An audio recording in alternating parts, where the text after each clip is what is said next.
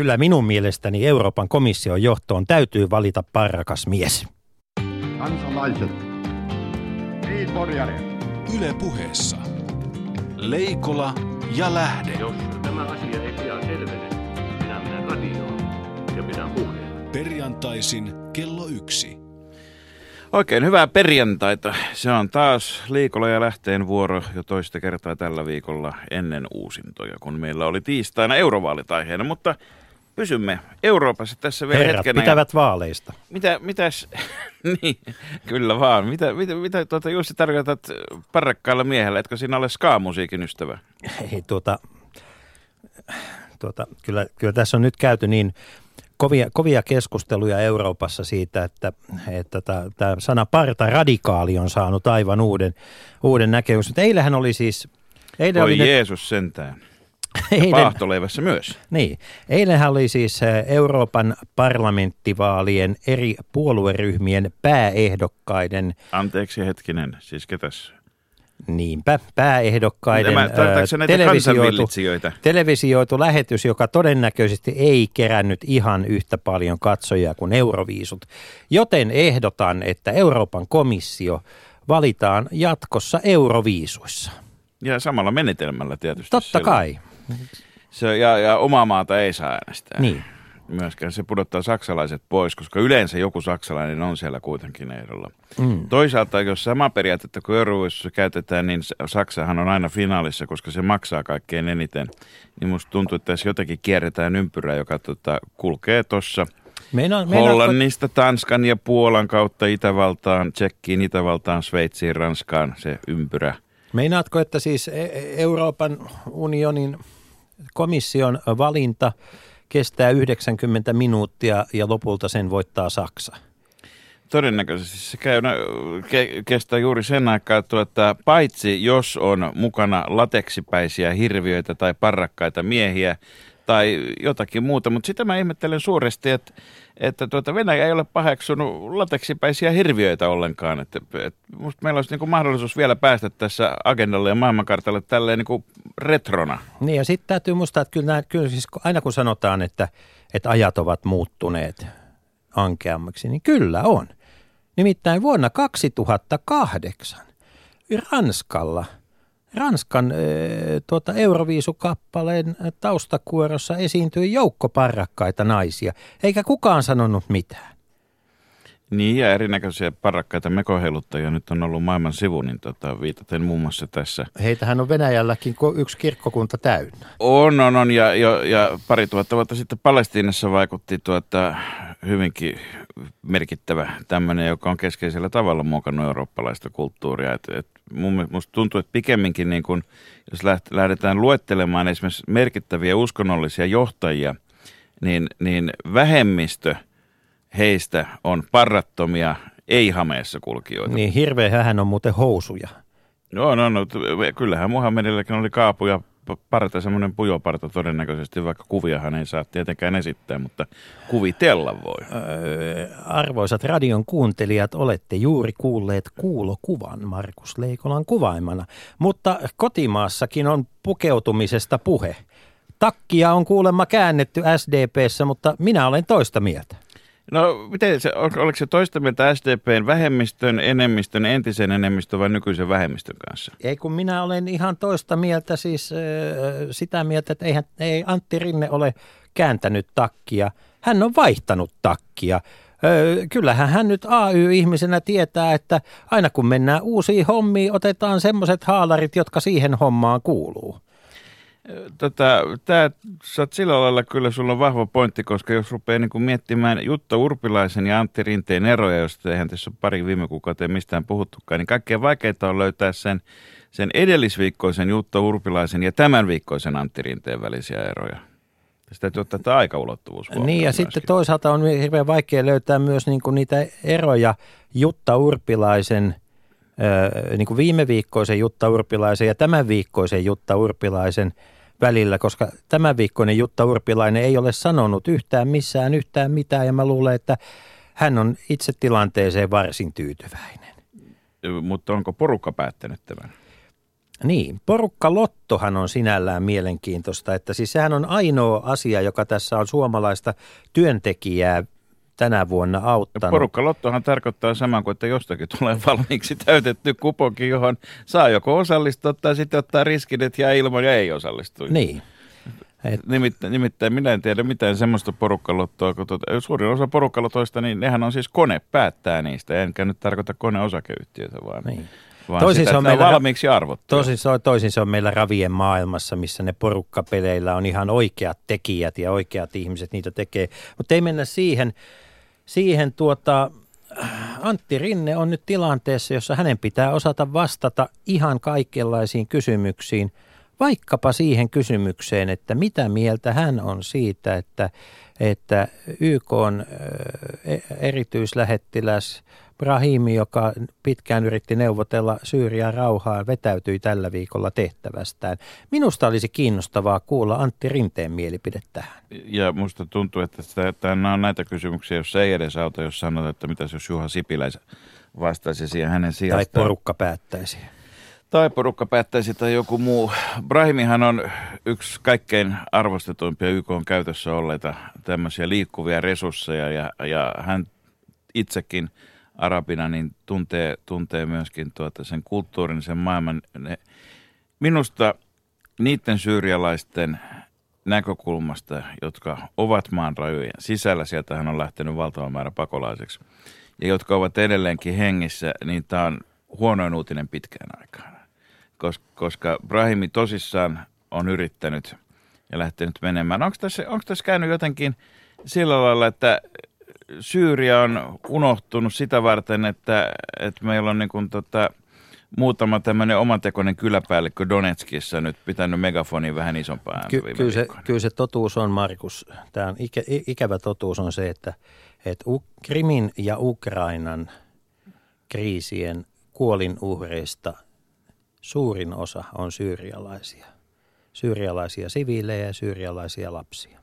Vaikka loppujen lopuksi Krimiltähän ei ole kauhean pitkä matka Syyriaan, Mm, siinä on vaan Mustameri on- ja on- Anatolia ylitettävänä. Tämä on nimittäin se- semmoinen tilanne, että, että Syyrian kriisin ratkaisu olisi, oli täysin sen varassa, että Venäjä ja, ja tuota Yhdysvallat ja Eurooppa pystyvät tekemään saumatonta yhteistyötä. joka näyttää siltä, että se ei tällä hetkellä, kun se onnistuu yhdessä asiassa, niin se kyllä onnistu silloin missään muussakaan, että tämmöisiä erillisiä saarekkeita ei ole. Toinen, mikä tässä tulee mieleen, että onko, onko tämä myöskin tämä ikään kuin viimeaikainen, nyt ei voi enää sanoa, että tämänhetkinen tapa toimia maailmassa, koska kukaan ei tiedä, mikä tässä uudessa tilanteessa, joka on ristitty niin oivallisesti kylmän sodan jälkeiseksi maailmaksi, kun ei vielä pysty parempaakaan termiä Kylmän käyttämään. sodan pojan paluu. No tämä on kylmän sodan pojan paluu ja opari naaretta vaan ei löydy mistään mm. sillä, sillä pienellä, pienellä ongelmalla, eikä mitään muitakaan aarteita oikein. Mutta, mutta kun tässä niin kun sanokaamme vielä hetki sitten, eli joitakin kuukausia sitten, näytti siltä, että erityisesti Yhdysvallat tarvitsee niin kuin jonkun semmoisen näennäisen ison syyn puuttuakseen myöskin siis kotimaisia yleisöjä ja konservatiiveja silmällä pitää, joka sitten, jolle siksi sitten tarjoutui oivallisesti kemialliset aseet, hmm. että nyt sanoisin, että se otettiin sieltä vanhasta ROM-muistista kovalevyltä. Ai niin, kemialliset aseethan on meille legitiimi syy puuttua johonkin. Ja nyt kun ne on saatu niin kuin hoidettua pois, niin nyt ei oikein niin kuin semmoista, että ihan vaan se, että ihmisiä kuolee hirveästi, niin se ei niin kuin vielä oikein riitä. Että mikä, mikä olisi tämmöinen, pitäisikö sieltä löytyä atomipommi vai? vai, Tota, vai mä tota, luulen, että mitä- vastaus, vastaus tähän on ohiossa. Että Ohion osavaltiossa Yhdysvalloissa on kielletty ä, t- ä, tietyillä alueilla nyt tämä, tämä tota, liuskekaasun talteenotto siksi, että sen epäillään aiheuttavan maanjäristyksiä. Ja jos tämä tarkoittaa sitä, että liuske, ää, liuskekaasua ei voida ottaa, li, siis sieltä ää, öljyliusketta, joka siellä maan po, po, pinnan alla on puristuksissa, ei voidakaan hyödyntää suunnitellulla tavalla, niin, Eli Yhdysvallasta ei tulekaan energiaomavaraa. niin, niin se vaikuttaa sitten Eli he jälleen tarvitsevat lähi öljyä, juuri näin. eli kiinnostus lähi Eli onko Syyrian lasten turva, Turki ja turva nyt ohion maanjäristyksessä? Jos se on siitä kiinni, niin sitten me lähdemme molemmat pomppimaan ohjoon oikein lujaa. Ohi on. Yle puheessa. Perjantaisin kello yksi. Leikola ja Lähde. Rakkaat radion kuulijat, tervetuloa Japaniin. Meillä on täällä studiossa äh, Japanista, japanilaista kulttuurista ja elämänmenosta keskustelemassa kanssamme kaksi henkilöä. Suomalais-japanilaisen yhdistyksen kunniapuheenjohtaja Pirkko Jamasta. Menikö se, menikö se nyt oikein tämä? täydellisesti. Se nimittäin siis sehän tarkoittaa vuorta ja alla, eli Kyllä. vu- vuoren ala tai olisi Mistä tämä... liuskekivi kaasuakin, tai liuskekiviäkin. Palataan, palataan sinun elämähistoriaasi ja siihen, miten, miten tuota, tämä sukunimikin on tiensä löytänyt, lö, löytänyt nimeä hieman myöhemmin, mutta toisena vieraanamme on, on tuota, kulttuurituottaja Heikki Mäenpää Kangasalta ja Japanista. Hyvää, kiitoksia ja hyvää iltapäivää koko Suomi.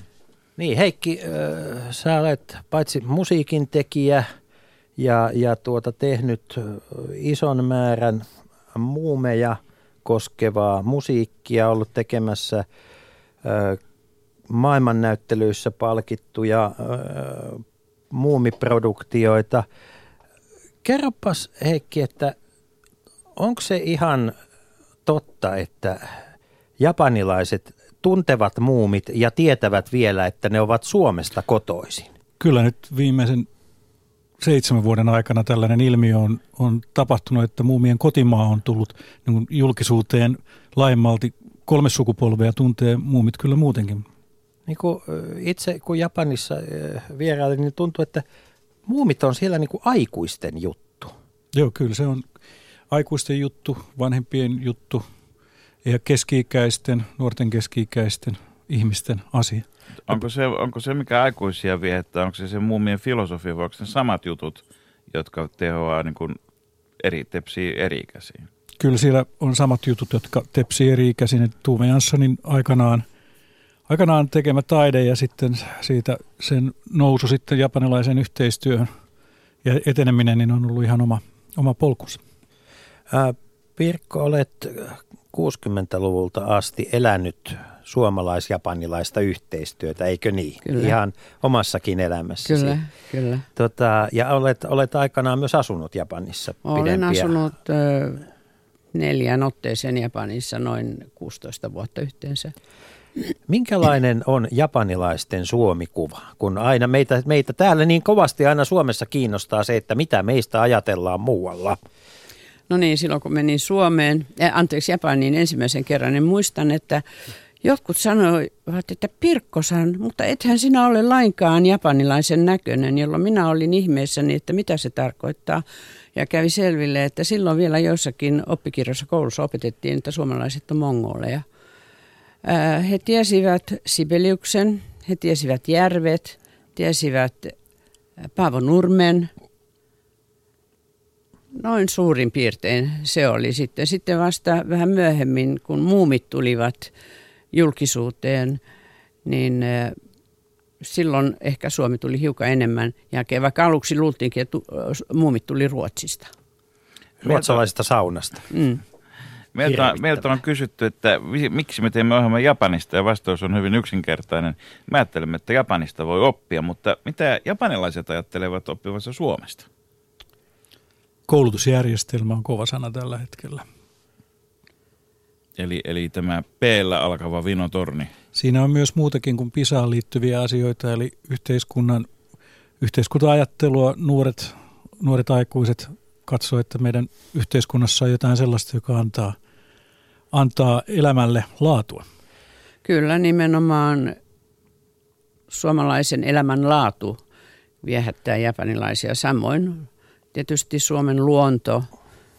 Kaikki tuntuu, tuntuu että ajatella, että suomalaiset on niin hyviä ja koko maa on niin hyvä. Ker- Kertokaa, kertokaa niin kuin siis, äh, kun, siis silloin kun on Japanissa ja kuulee Suomesta, niin tulee sellainen olo, että ihanaa, tuo on se Suomi, minne minäkin haluaisin.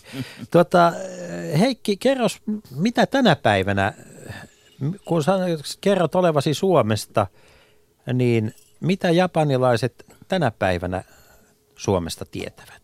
Tietää aika paljon, seurataan aika hyvin Suomeen liittyviä asioita ja, ja tuota, järvet ja metsät, luonto on tosiaan, tosiaan sellainen iso asia. Sitten aika paljon ihmisillä on ystäviä, suomalaisia ystäviä ja monet on käyneet Suomessa.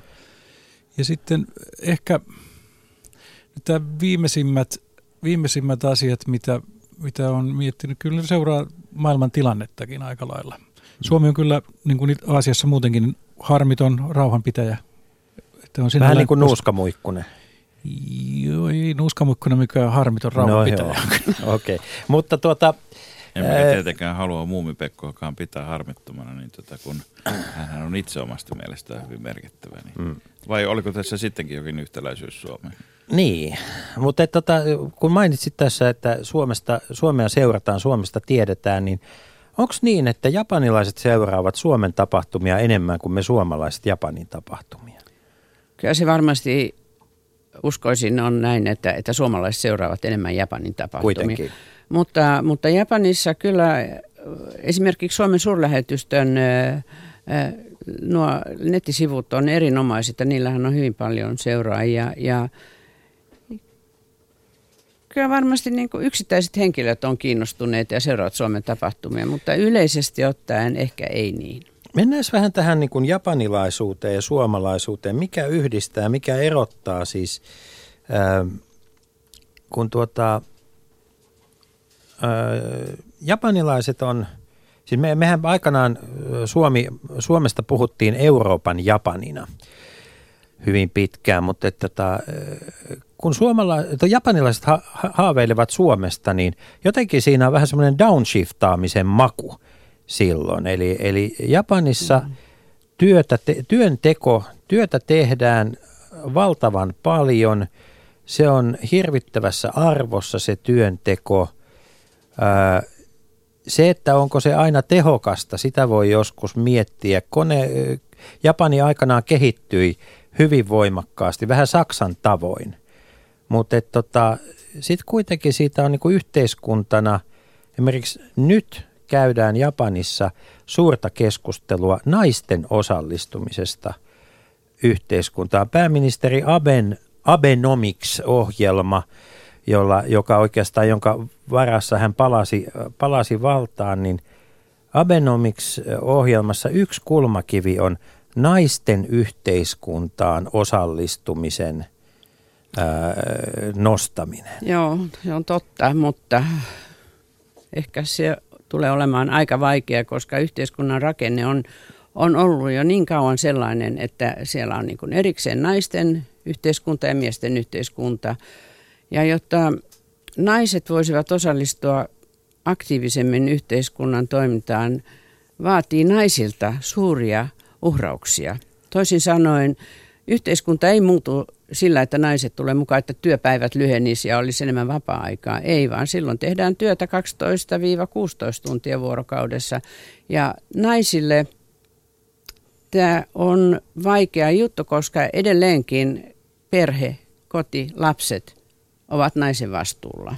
Eli onko edelleenkin se ajatus, että jos nainen, nuori nainen menee työelämään, niin sitten kun hän menee naimisiin, niin odotetaan ja oletetaan, että hän jättäytyy Kyllä viimeistään sitten, kun lapsia alkaa syntyä, koska siellähän ei ole tämä päivä, päivähoitosysteemi lainkaan kehittynyt. Että sitten tietenkin, jos on isovanhempia tai muita sukulaisia hoitamaan lapsia, se on mahdollista, mutta se vaatii hirveän paljon. Se, se on miesten työ, työ, työuraa puskevien miesten yhteiskunta. Ja Nyt täytyy se... kysyä suoraan kysymys, joka ehkä voi olla tyhmäkin, mutta eikö Japanissa ole feministejä sitten lainkaan? On kyllä, siellä on 126 miljoonaa ihmistä asuu Suomen kokoisella alueella. Niin. Kyllä sinne mahtuu kaikki. Niin, niin tota, totta kai se vaatii sitten muitakin järjestelyjä kuin vaan niin kuin, niin kuin sanoit, mm. että tota pitäisi päivähoitoa ja muuta panna kuntoon. Mutta siis kuinka iso, miten, miten naiset itse kokee sen? Mä luulen, että naiset on tyytyväisiä ei ne ole, niin siis sanotaan, mä puhun, sanotaan, että suurkaupungissa Tokiossa ja näin, niin naiset on tyytyväisiä, miehet käy työssä, tienaavat rahan ja, ja tuovat sen perheelleen ja nainen päättää, miten se raha käytetään. Eli kun se yhteiskunta on jakautunut, niin myöskin sitten siinä naisten puolella on ikään kuin, se on vähän niin kuin kauhun tasapaino, että siellä on sitten sitä valtaa, mitä on totuttu käyttämään ja, ja uhkakuvana on se, että sekin valta saattaisi vähetä sitten. Niin. Ja kyllä, kyllä täytyy sanoa, että japanilainen naiskulttuuri ja japanilaisen naisen tapa käyttää valtaansa, niin se on, sitä voi verrata samurai pusido asioihin. Siellä on, Meinaatko, että sieltä Nipponistakin löytyy niskavuorensa? kyllä siellä on kyllä niskavuoria joka maakunnassa. Niitä on, niitä on hyvin paljon, mutta niitä ei vaan näy niin. Mm. Ulkomaalainen ei niitä näe eikä kuule. Tämä muuten pitää ihan paikkansa, että tämän kulttuurin sisälle pääseminen, se kerroksittaisuuden lukeminen, se on ihan oma taitolainsa, jota ei välttämättä ihmiset, jotka asuu esimerkiksi vierasmaalaiset asuu Japanissa, niin montakin vuotta ne eivät pääse sisälle, koska asutaan aika suljetussa yhteisössä, joka saattaa olla muutaman neljä kilometrin No, miten nuoret miehet sitten, tota, jos kerran ihaillaan suomalaista elämänlaatua, niin kelikö se sitten siitä, että tämmöinen 12-16 tunnin sarariman tyyppinen elämä, jossa ei ole mitään muuta kuin työ ja sitten työn jälkeen vedetään ehkä nuppiturvoksiin mm-hmm. Santorilla, niin, niin tota, ilmeisesti, ilmeisesti kuitenkin siihenkään ei ole kaikki tyytyväisiä sitten. Ei varsinkaan. Paljon on työelämän ulkopuolelle jääneitä nuoria tai pätkätyöläisiä. Tai ennen ei voitu kuvitellakaan, että Japanissa on pätkätyötä. Että nuoret miehet, monet ei halua enää tähän vanhaan systeemiin. Ja itse asiassa hyvin harva, tai aika monet sanotaan näin, ei halua edes naimisiin. Koska siitä on su- liian suuri vastuu ja se vaatii paljon rahaa ja työtä. Että, että tämä nuorison haluttomuus avioliiton so, solmimiseen on kasvamassa ja ihmetyttää vähän nytten politiikkoja. Toisaalta sitten kun mä katsellut sitä, että miten kun nuoriso alkaa siirtyä kohti keski-ikää, niin ne tavat, jotka, jotka on näyttänyt joskus vähän kapinallisilta, niin ne kummasti tasottuu siinä. Kyllä, joo. Tämä taitaa olla kuulkaa sellainen yleismaailmallinen ilmiö, mutta Japanin ää, väkiluku on, vaikka se on todella, todella suuri, niin kuin sanoit, että 126 miljoonaa ihmistä, niin se on yksi huoli. Siis ää, Japanissa ja, Japanilla ja Suomella on paljon yhteisiä huolia.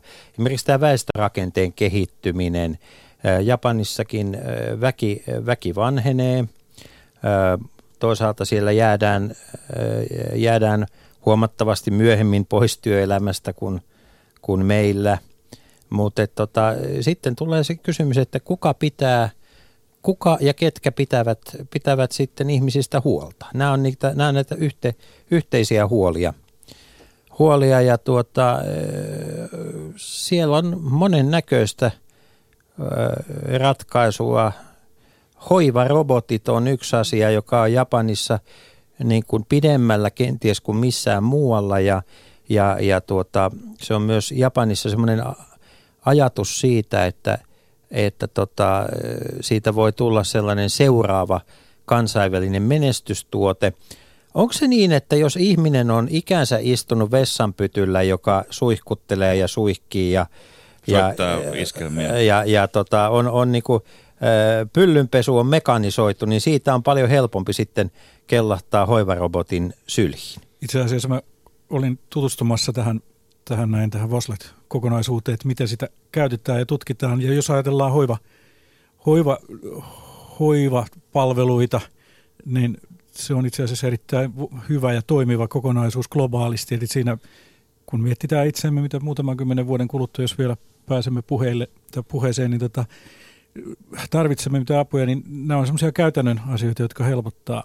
Mä, mitä nyt tähän aiheeseen, tähän meidän ikääntymiseen liittyen, niin, vii, niin seitsemän vuotta sitten tuolla noin tuolla maailmannäyttelyssä Japanissa Aitsin maailmannäyttelyssä oli robotiikka silloin oli niin kuin tällaisena kärkenä. Ja nyt näyttää olevan sitten tämä robotiikan käyttöönotto, käyttöönotto ihan täyttä totta. Ja se mitä kun Suomea ajatellaan, niin myös suomalaisia toimintamalleja käydään täältä katsomassa ja hakemassa aika pitkälti Japaniin. Eikö tässä ole sellainen iso kulttuurillinen ero, kun mä, mä tota yritin japanilaisilta tuttaviltani selvittää, että miten he suhtautuu siihen, että jos heidän oma tulevaisuutensa on niin sanotusti hoivarobotin käsissä, niin sitten nousi ensi, kaksi asiaa ylös. Ensinnäkin siis japanilaisten suhde materiaan on aika toisenlainen kuin meillä, meillä lännessä, että siellä äh, minunkin ystäväni äh, sanoi, että, että hänen ensimmäinen Sony Walkmaninsa on tallessa, koska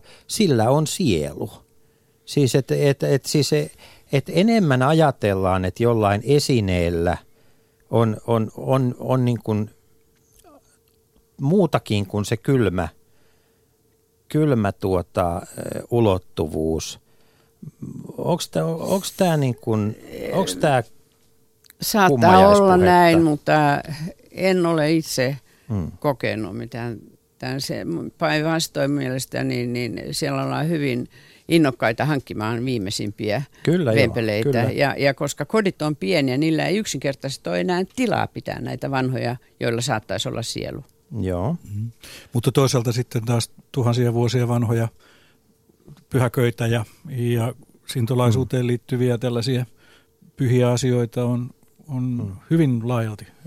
Mä olisin, mä olisin jatkanut vielä tuosta hoiva, hoiva tuota asiasta sen verran, että me Euroopassa, jossa, jossa myöskin tietysti väestö ikääntyy, Länsi-Euroopassa erityisesti, ja sikäli voi sanoa, että Japani ja Eurooppa on niin hyvin samankaltaisten ongelmien edessä, että kuka hoitaa sitten näitä vanhuksia, kun meillä ajatellaan, että aktiivi, aktiiviväestö pitää tuota, saada työelämään, mutta siellä jos on niin kuin ongelma siinä, että saadaan se toinen puoli väestöstä mobilisoitua, eli naiset työelämään, mutta Japani ei ole kuitenkaan turvautunut siirtotyöläisiin merkittävässä määrin. Että, että filippiiniläiset ja muut menee suoraan Japanin yli sitten Eurooppaan tai erityisesti tuonne arabimaihin. Se on yksi erittäin, erittäin mielenkiintoinen asia, josta ei välttämättä paljon puhuta. Eli jos, jotta pääset Japaniin töihin tai asumaan, niin siinä, siinä edellytetään aika paljon asioita, joita ei edellytetä esimerkiksi Euroopassa.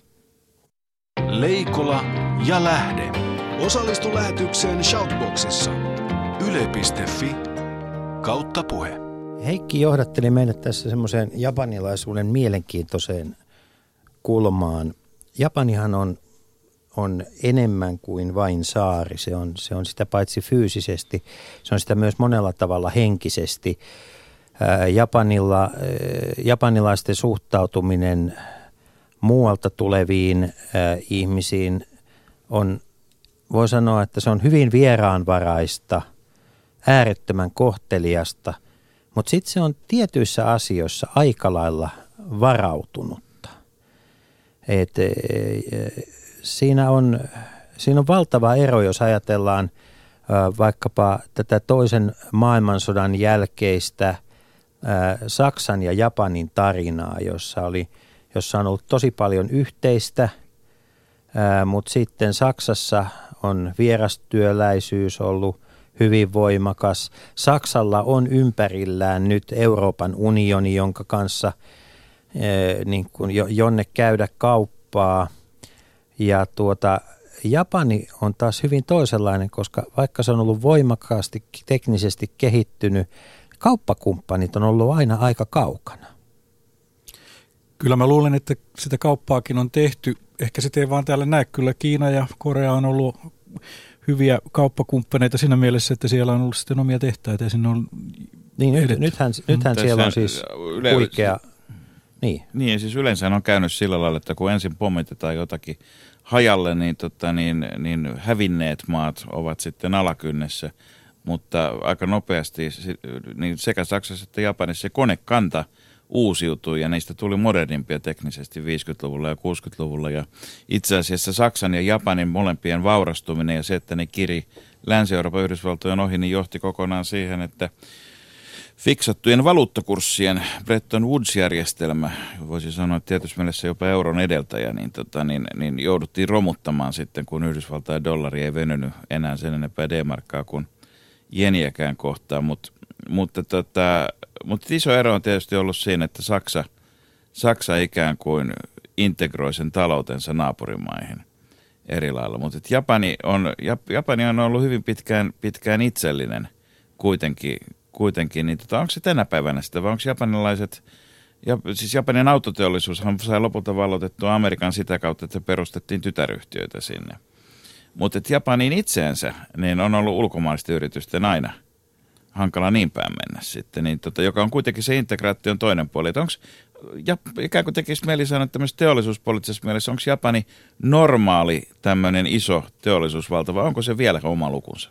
Kyllä se oma lukunsa on sillä tavalla, että jos ajatellaan esimerkiksi Japanin, Japanin velkaa joka on aika suuri, niin jos verrataan vaikka Suomen velkaa, niin Suomen velkaa ei ole Suomesta, mutta Japanin velka on Japanin, japanilaisista yhtiöistä. Ja sitten taas tämä historia on aika jännä, että toisen maailmansodan jälkeen niin teollistuminen sen jälkeen, kun yhteiskuntarakenteet oli saatu rakennettu, aika paljon muistuttaa muuten, maa muistuttaa niin Yhdysvaltoja, päällisin puolin. Sisältä ei sitten ollenkaan, niin tuota, syy, miksi esimerkiksi autoteollisuus lähti nousuun, oli se, että oli niin paljon lentokoneinsinöörejä, jotka oli suunniteltu tekemään zeroja, että heidän työllistämisensä, kun se suunnattiin autoteollisuuteen, niin, ja ensimmäiset autot kokeiltiin Suomessa, ajettiin läpi täällä, niin sen jälkeen se teollisuus, teollisuus on, on nyt sitä, mitä se tällä hetkellä on. Ja tämä on hyvin japanilainen, japanilainen puoli. Kaikilla teollisuuden alueella erittäin suojautunutta omista pidetään huolta. Ja sitten jos löydetään yhteistyökumppaneita, niitä yhteistyökumppaneiden kanssa pysytään sitten samassa ruodussa, ainakin sen, sen mitä mä olen kokenut itse, että se on sitten, sitten ollaan, sitten mennään yhdessä niin hyvässä kuin pahassa. Mitä mieltä Pirkku ottaa tästä siis? Niin, Japanillahan on vuosisatoja pitkää eristäytyneisyyden aikakausi ja, silloin ehkä on päässyt kehittymään tämä tämmöinen japanilainen Japanin henki, Japanin ron, että ö, siellä on, siellä, niin kuten sinä sanoit, niin siellä on, ollaan ystävällisiä, vieraanvaraisia, mahtavan vieraanvaraisia ystävällisiä, mutta tässä on sitten, jos mennään vaan ihan näihin yhteiskuntaan sinänsä, niin Japanissa on semmoiset kaksi sanaa kuin honne ja tatemai. Honne tarkoittaa sitä, että se on se aito, oikea, mikä sä olet yksilötasolla tai y- yhteiskunnan tasolla, missä sitten on tatema, äh, siis honne on se, mikä, mitä sä oot todella ja mikä se yhteiskunta on. Tatema on, tatemae on se, mitä esitetään maailmalle. Se on sitä näitä vieraanvaraisuutta, mm. kohteliaisuutta, erinomaista, mutta pinnan alla on sitten, oli se sitten millä elämän alalla tahansa, niin siellä on se honne, eli todellinen Japani, josta ei kaikki tiedä, varsinkaan ulkomaalaiset. Niin, siis Japanihan on äh, mutta täytyy sanoa, että Japani on turistille äärettömän helppo.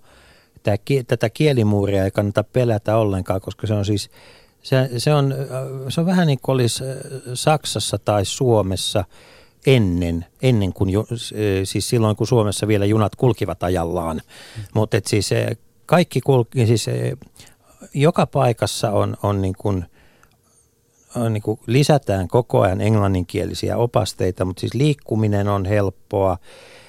Se on äärettömän puhdasta, siis aivan, e, e, että jos niin kuin viikon aikana näkee yhden muovikassin kadulla, niin, niin, ja, ja silloin se on todella niin kuin, se on turistiystävällinen maa, mutta sitten juuri tämä sinne ihan kotien tasolle pääsy, niin Heikki, kuinka kauan se vie sitten aikaa? Se vähän riippuu, että minkälainen, missä, missä yhteiskuntaluokassa olet ja kenen kanssa, miten olet menossa siellä.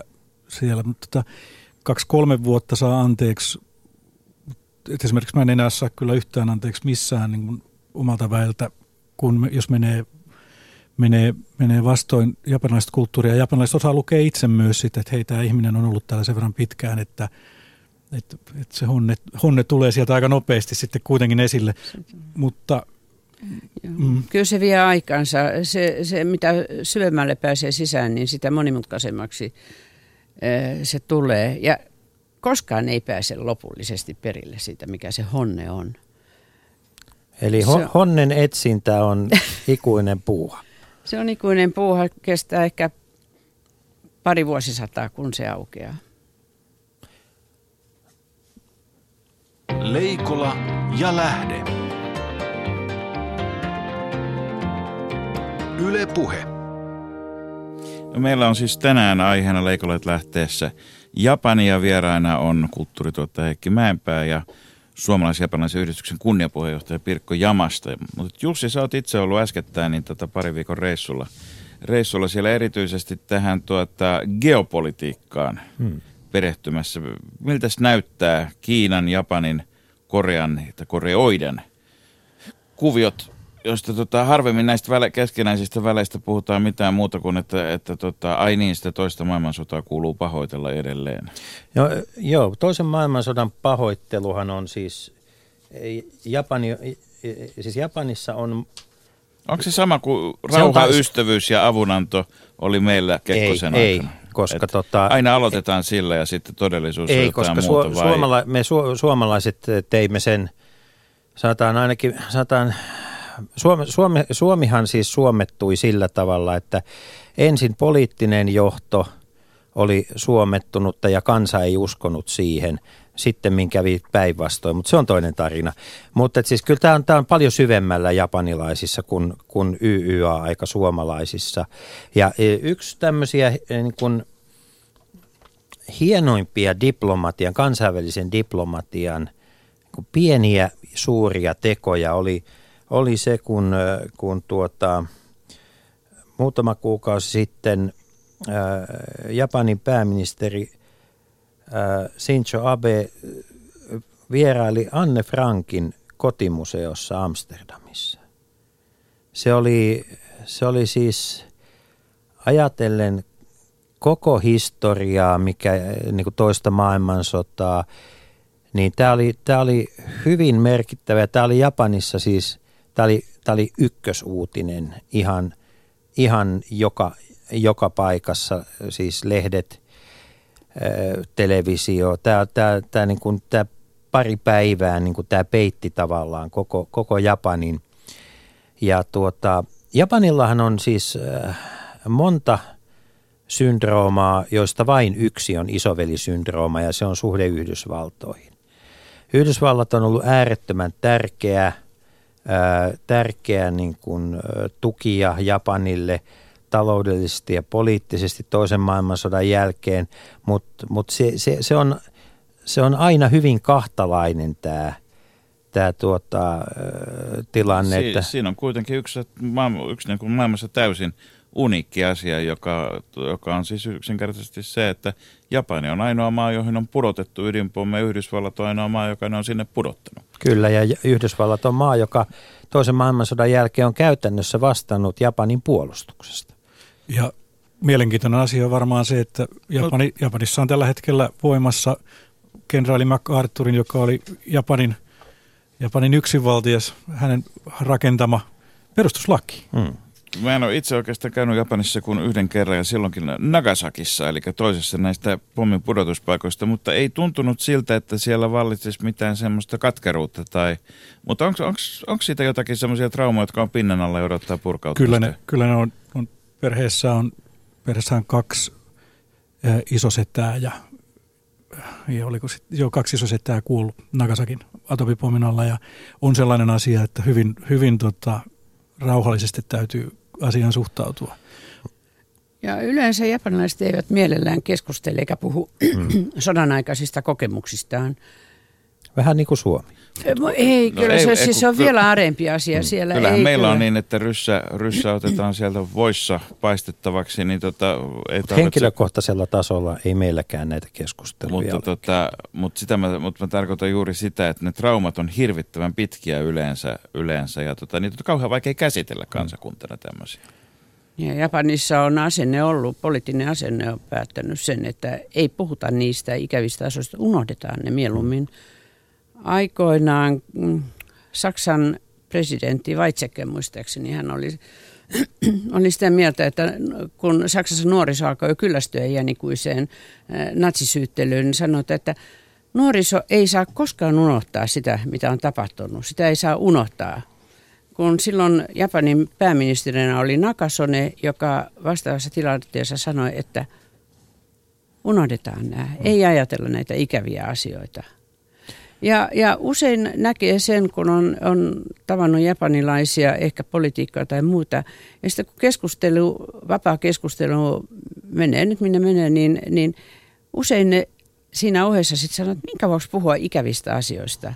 Puhutaan mieluummin asioista, mistä ihmiset tykkää ja tulee hyvälle mielelle. Puhut, jos puhutaan politiikassa ja puhutaan vain mukavista asioista, niin se onkin oma lajinsa. Mm. Tuota, Tietysti. Japanissa, niin kuin, niin kuin muuallakin, täytyy muistaa ensinnäkin se, että japanilaiset ovat eurooppalaisia pitkäikäisempää kansaa, mutta sielläkin nyt alkaa suvuissa aika jättää heistä, jotka ovat sodan kokeneet. Ja tää, nyt ollaan semmoisen Pandoran lippaan äärellä tulevat, tuleva vuosikymmenet.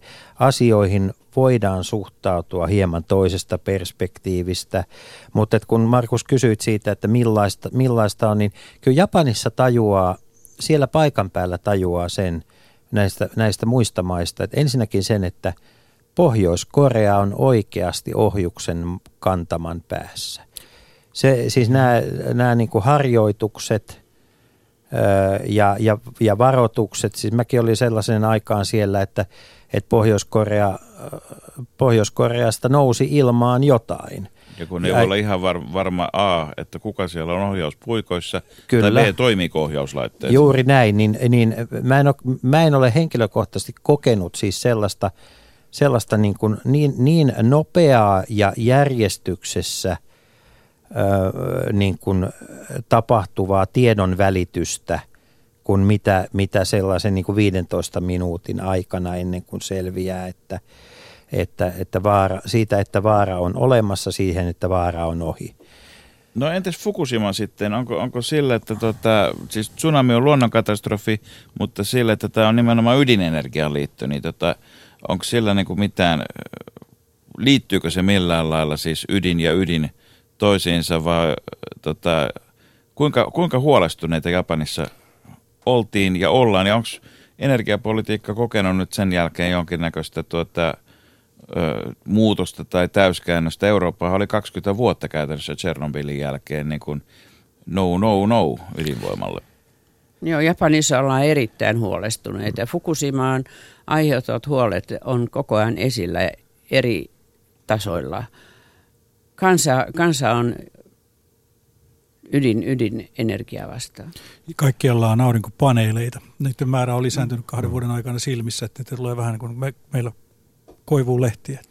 Niin Heikki, nämä vaihtoehtoiset niin. energiamuodot on usein mm. semmoisia, että kun, että kun ei tahdo saada sitä kriittistä massaa, mm. ja, niin tota, että muutama tuulimylly tai pari aurinkopaneelia, niin on helppo sanoa, että eihän näistä ole vielä korvaamaan nyt mitään. mutta nyt se on, nyt se on niin muuttumassa. Niin, mutta ikään, ikään kuin tätä, tätä tarkoittaa samaa kuin, että siellä on todellista hmm. muutosta Ja, ja hallituksen, Japanin hallitus on, on, on erittäin voimakkaasti tähän niin kuin cleantechiin ja, ja, ja, ja niin kuin uusiutuvaan energiaan suunnannut niin kuin varoja. Ja, ja siellä on hyvin voimakkaasti jo, kun poliittiselta puolta vaadittu japanilaisilta yhtiöiltä niin kuin tässä, tässä asiassa onnistumista. Heikki, sä teit Japanin, siis Japanin yleisradioyhtiö kutsui sinut tässä, tässä tota, taannoin semmoiseen ohjelmasarjaan, jossa olit Nuuskamuikkusen hahmossa, teit, teit tällaisen viikonlopun luok, luokkaretken tai koulu, kouluretken näille Tsunamirannan lapsille – ja, ja esimerkiksi nyt kun itse, itse oli Japanissa, niin siellä myydään tilaisuuksissa taidetta näiden kaupunkien auttamiseksi. Miten, miten japanilaiset ovat, ovat tähän, miten, miten Japani suhtautuu nyt? Onko siellä edelleen semmoinen yhteisvastuun ja auttamisen tämä yhteisvastuun auttamisen löyty, löytyminen tässä, että se, se liittyy, se on vähän niin kuin Suomi ennen vanhaan, ennen Nokiaa, niin tota, se toisesta huolenpitäminen kuuluu tähän kokonaisuuteen. Mä olen kolme kertaa, ensin olin joulupukin kanssa ja sitten olin, olin tosiaan muuten katsomassa paikkoja ja sitten kävin huuliharpun kanssa siellä, niin, niin tämä, tämä esimerkiksi ulkoma, vieraiden valtioiden ihmisten huomioiminen tai muistaminen on, on niin erittäin tärkeä asia vieläkin. Että muistetaan ja se koetaan niin kuin sillä tavalla, että hei, te mm. ymmärrätte meitä. Toisaalta taas mikään muu valtio tällä hetkellä, en mä usko, että Suomen maailman valtioista niin pystyisi hoitamaan itse niitä vahinkoja, mitä siellä on tapahtunut. Eli siis se on, se on niin iso se, se katastrofi siellä, että, että usein nämä katastrofit siellä muissa isoissa maissa, niin ne vaan unohtuu ja jää sinne pölyn, pölyn alle, mutta tuolla rakennetaan koko ajan sitä. Niin, kuka muistaa, kuka muistaa haitia. Hmm. Et, tota, yksi mielenkiintoinen, ö, jos nyt välillä taas hevostelen, niin Japanissa on siis, ö, Japanin tämän hetken kuuluisin laukkahevonen on, on siis nimeltään Kishna, mä en tiedä osaako mä lausua sitä oikein, mutta joka siis on nimetty tämän tsunamin, äh, tsunamitapahtumien jälkeen ja tarkoittaa siis tämmöistä ihmisten välistä yhteyttä. Ja, se, ja silloin kun, tämä, kun tämä hevonen on jossain maailmalla tai Japanissa kisoissa, niin siihen liittyy aina tämmöinen niin valtava hyväntekeväisyys aspekti. Nämä, nämä on niin kuin sinällään mielenkiintoisia, mielenkiintoinen kulttuuri, että tota, mutta kuinka, kuinka vakavia, Heikki, kuinka isosta asiasta me puhutaan, kun me puhutaan tästä Fukushiman alueen? Se pelkästään yksinomaan se Fukushiman alue, vaan siinä on se koko Tohoken alue. Siinä on satoja tuhansia ihmisiä menettänyt kotinsa ja, ja kuitenkin sitä, ne, niin ne kärsimykset, jos on maailmassa kärsimyksiä laajalti, niin kyllä se, ne mittasuhteet on niin isot, että, että tota, kun siinä vielä pyörii tällainen, tällainen ydinvoimalaisena ympärillä, niin kyllä se, jos olisi jostain muusta maasta kysymys, niin, niin paniikin päälle pistäisi. Että kyllä ne on, joka tapauksessa on niin toivoa kuitenkin koko ajan. Siellä ihmiset tekee töitä, ei voi anna periksi. Että se on, sinällään se on tärkeää.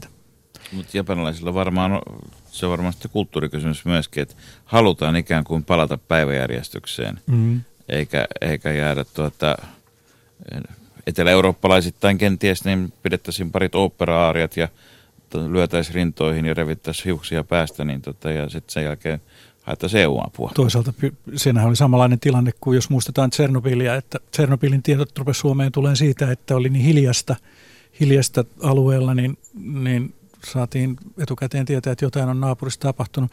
Eipä tämä silloinen hallitus kauhean paljon kertonut, kertonut Fukushimaan liittyvistä asioista ja, Kasvut menetti- yritettiin säilyttää ja niin pitkään menetettiin kuin kunnolla voitiin. sitten. Ja se me- johti sitten hallituksen vaihtumiseen.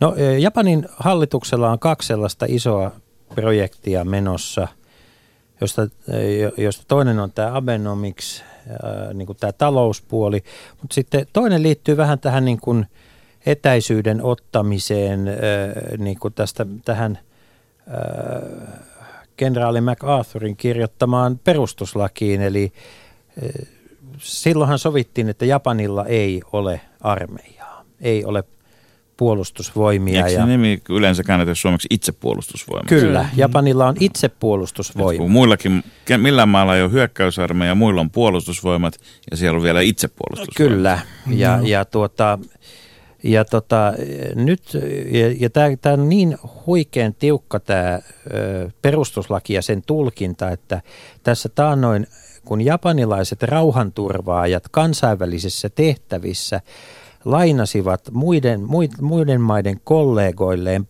patruunoita, niin jälkikäteen todettiin, että he olivat rikkoneet Japanin perustuslakia.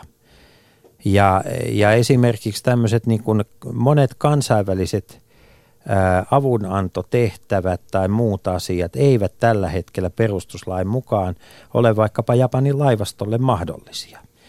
Ja, tämä on, tää on nyt kiinnostavaa. Tässä, tässä haetaan, haetaan tuota, ö, uusia tulkintoja, uutta lainsäädäntöä todennäköisesti.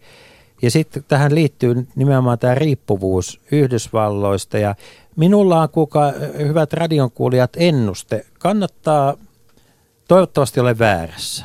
Mä haluaisin olla väärässä, mutta ennustan, että ennen pitkää Senkakun saarista tulee maailmankuuluja myös Suomessa. Se- mi- minkäs, minkäs kakun siellä meidän leipoa? Ei, kun se, se on leivottu jo aikanaan tässä suuressa geologisessa lotossa, nimittäin Senkakun saaret ilmeisimmin sijaitsevat öljykakun päällä. Jaha, Eli- no kuulostaa hyvältä tämmöiseltä konfliktipaikalta Joo, sitten. eli siinä ollaan siis Kiinan, Taivanin ja, ja tuota Japanin välisellä, välisellä merialueella. Tämä on ollut toisen maailmansodan jälkeen, alue on ollut osa Japania ja täällä alueella muun muassa Yhdysvaltain tämä laivasto käyttää tätä aluetta harjoituks, harjoituksiin. Toivottavasti eivät kuitenkaan Mutta- pommita sitä merenpinnan tason alapuolelle, Niin. joka jälkeen lakkaa olemasta saaria. Mutta Kiinan, Kiinan, kiinalaisissa kartoissa raja on nyt kuulkaa siirtynyt Senkakun toiselle puolelle. Ja, ja Kiinalla on, on suuret intressit tähän alueeseen ja, ja itse asiassa mä luulen, että tästä Senkakusta johtuen niin, niin tuota, Japani on ollut äärettömän aktiivinen ää, tässä Krimin asiassa. Eli, eli tota, tukenut Ukrainaa hyvin voimakkaasti taloudellisesti. Alkuvaiheessa ne, neljännes eh, Ukrainan saamasta kansainvälisestä avusta tuli Japanilta, koska tämmöinen rajojen siirtely, jos se jossain alkaa, niin se koskee tietysti Japania hyvin helposti hyvin monella suunnalla. Tietysti täytyy, täytyy sanoa, että tähänhän on perinteitä. Kyllähän esimerkiksi vasta itsenäistyneen Puolan sotilastiedustelu 20-luvulla teki, teki tota paljon yhteistyötä Japanin kanssa myöskin, kun on toi yhteinen puskurialue Hmm. hmm. tuossa, joka on puoli maapalloa. Hetkinen, eikö sillä ole jotain tekemistä myös Suomen kanssa? Mm, Niin, kyllähän se on yhden niin kuin nopanheiton päässä. Niin, siellä Japanissa usein keskustellaan, keskustelu alkaa siinä vaiheessa, kun aletaan hymyilemään, niin jos ollaan Suomesta tai Japanista, niin meillä on yhteinen naapuri. Hmm. Se on ihan, Mutta että tämä on, Niin. on mielenkiintoinen tää, ja, ja kannattaa pitää niin sanotusti korvat höröllään. Japanin itsepuolustusvoimat Suomen sotilaslehden mukaan oli muistaakseni silloin, kun näitä luokiteltiin, että missä on armeija, armeija voimakkaimmillaan, niin se on, se on rankattu aika korkealle ja, ja tuota, yksi asia, mitä, mikä, niin kuin, mikä erottaa toisaalta saas, kun puhuu ikätovereiden kanssa ja puhutaan nuoruudesta ja muista, niin japanilaiset ei ole käynyt armeijaa. Ja se on, se on yllä, tai tällaista, tämän tyyppistä asiaa. Siis itsepuolustusvoimat on, on, on siis palkka-armeija. Palkka-armeija. Mutta toisaalta taas sitten japanilaisessa koulutusjärjestelmässä niin pudo ja itsepuolustus, japanilaiset itsepuolustuslait kuuluu osaksi oppimis. Mutta ne on tulleet vasta, vasta viime vuosien aikana. Kyllä ne oli ennen, ennen toista maailmansotaa, ne oli Oli. hyvinkin paljon, mutta se jälkeen. ei sodan jälkeen, ne oli kielletty silloin jo. Leikola ja lähde. Yle.fi kautta puhe. Japanilaisten budolajien historiaa on nähtävillä tällä hetkellä kansallismuseossa Spirit of Budo näyttelyssä. Ja kuulkaa, se on hyvät ihmiset niin, että, että, että kesäkuun ensimmäinen päivä japanilaiset samurai-ratsastajat a- aseinaan jouset saapuvat Helsinkiin, mutta täysin rauhanomaisin, rauhanomaisin ajatuksin. Heikki, olet tuottamassa tätä, tätä tuota Jabusame samuraiden Suomen vierailua ja tämä liittyy tämmöiseen laajempaan, laajempaan kokonaisuuteen, jonka nimi on Spirit of Samurai. Mitäs kaikkea Helsingissä silloin tapahtuu? No, tämä näyttely kansallismuseossa on sellainen yleissivistävä asia, joka kannattaa käydä katsomassa vielä kesäkuun ensimmäisellä viikolla. Tiesitkö sinä, että teeseremonia liittyy samurai-perinteeseen?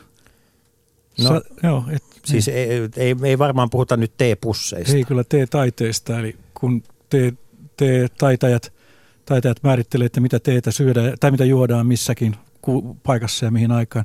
1500-luvulla, kun Japanissa oli satavuotinen sisällissota, niin teeseremonia kehitettiin sillä tavalla, että saa pääsi samurai-taistelijat tai päälliköt keskustelemaan tasavertaisesti keskenään. Eli teeseremoniahan on suomalaisille hieno, sikäli hieno asia, että tuolla on mahdollisuus ollut kymmenen vuotta Suomenlinnassa teehuoneessa käydä tutustumassa teetaiteeseen. No, tämä Samurai, Spirit of Samurai-kokonaisuus on Kansai Japan Finland Society, eli ystävyysyhdistyksen 35-vuotiskokonaisuus. Ja kansai tarkoittaa siis sitä aluetta. Osakan Kiotan aluetta, jossa Niin. on, se on niin toiseksi suurin osa-alue, osa-alue tuolla, tuolla noin teollistumin, teollistu- ja kaupankäynnin keskusalue Japanissa. Ja 35 vuotta rakennettu siellä yhteistyötä, paljon taloudellista yhteistyötä Suomen ja Japanin kanssa. Et 90-luvun alussa, kun Suomessa oli niin kutsuttu lama, niin se lainaraha tuli silloin Japanista. Nythän me lainataan Kiinasta käsittääkseni aika paljon. No, Melkein koko maailman lainaa Kiinasta. niin taitaa lainaa. Mahtaakohan maksaa koskaan takaisin, tai otetaanko sitä takaisin. Mutta sitten tämä samurai-kokonaisuuteen, sinto, sintolaisuuteen liittyvät asiat avautuu sillä tavalla, että se juttu, jota me ei juurikaan päästä turisteina näkemään, tai vielä vähän, mä olen luullut ymmärtäväni, mutta yleensä kun ymmärrän, niin ymmärrän aina väärin. Eli, eli tänne tulee arvovaltaisen Sinto-pyhäkön papistoa suorittamaan Sinto-seremonia, jolla toivotaan maailman rauhaa ja hyvää satoa. Ja nämä kaikki liittyy niin kuin yhteen. Eli uskonto ja urheilu, entinen urheilu on muuttunut uskonnoksi ja, ja sitten samurai-perinteiden rakentaminen ja vaaliminen on osa elämää. elämää. Ja tämän avautuminen muistuttaa muuten aika paljon, sieltä löytyy hyvin paljon vanhoja rajapintoja muinaisuskontoihin, meidän suomalaisuuteen. Et sen takia me tullaan juttuun japanilaisten aika, kanssa aika hyvin, että ei meidän tarvitse mennä yhtä vaikka metsään, niin Me Niin, tykä, tykätään luonnosta mm. ja äh, ei puhuta, jos ei ole Mm. asiaa. Ja, ja tota, ennemmin sitten avataan se korkkikin tarvittaessa ja edelleenkin voi olla puhumatta, kun ei ole asiaa.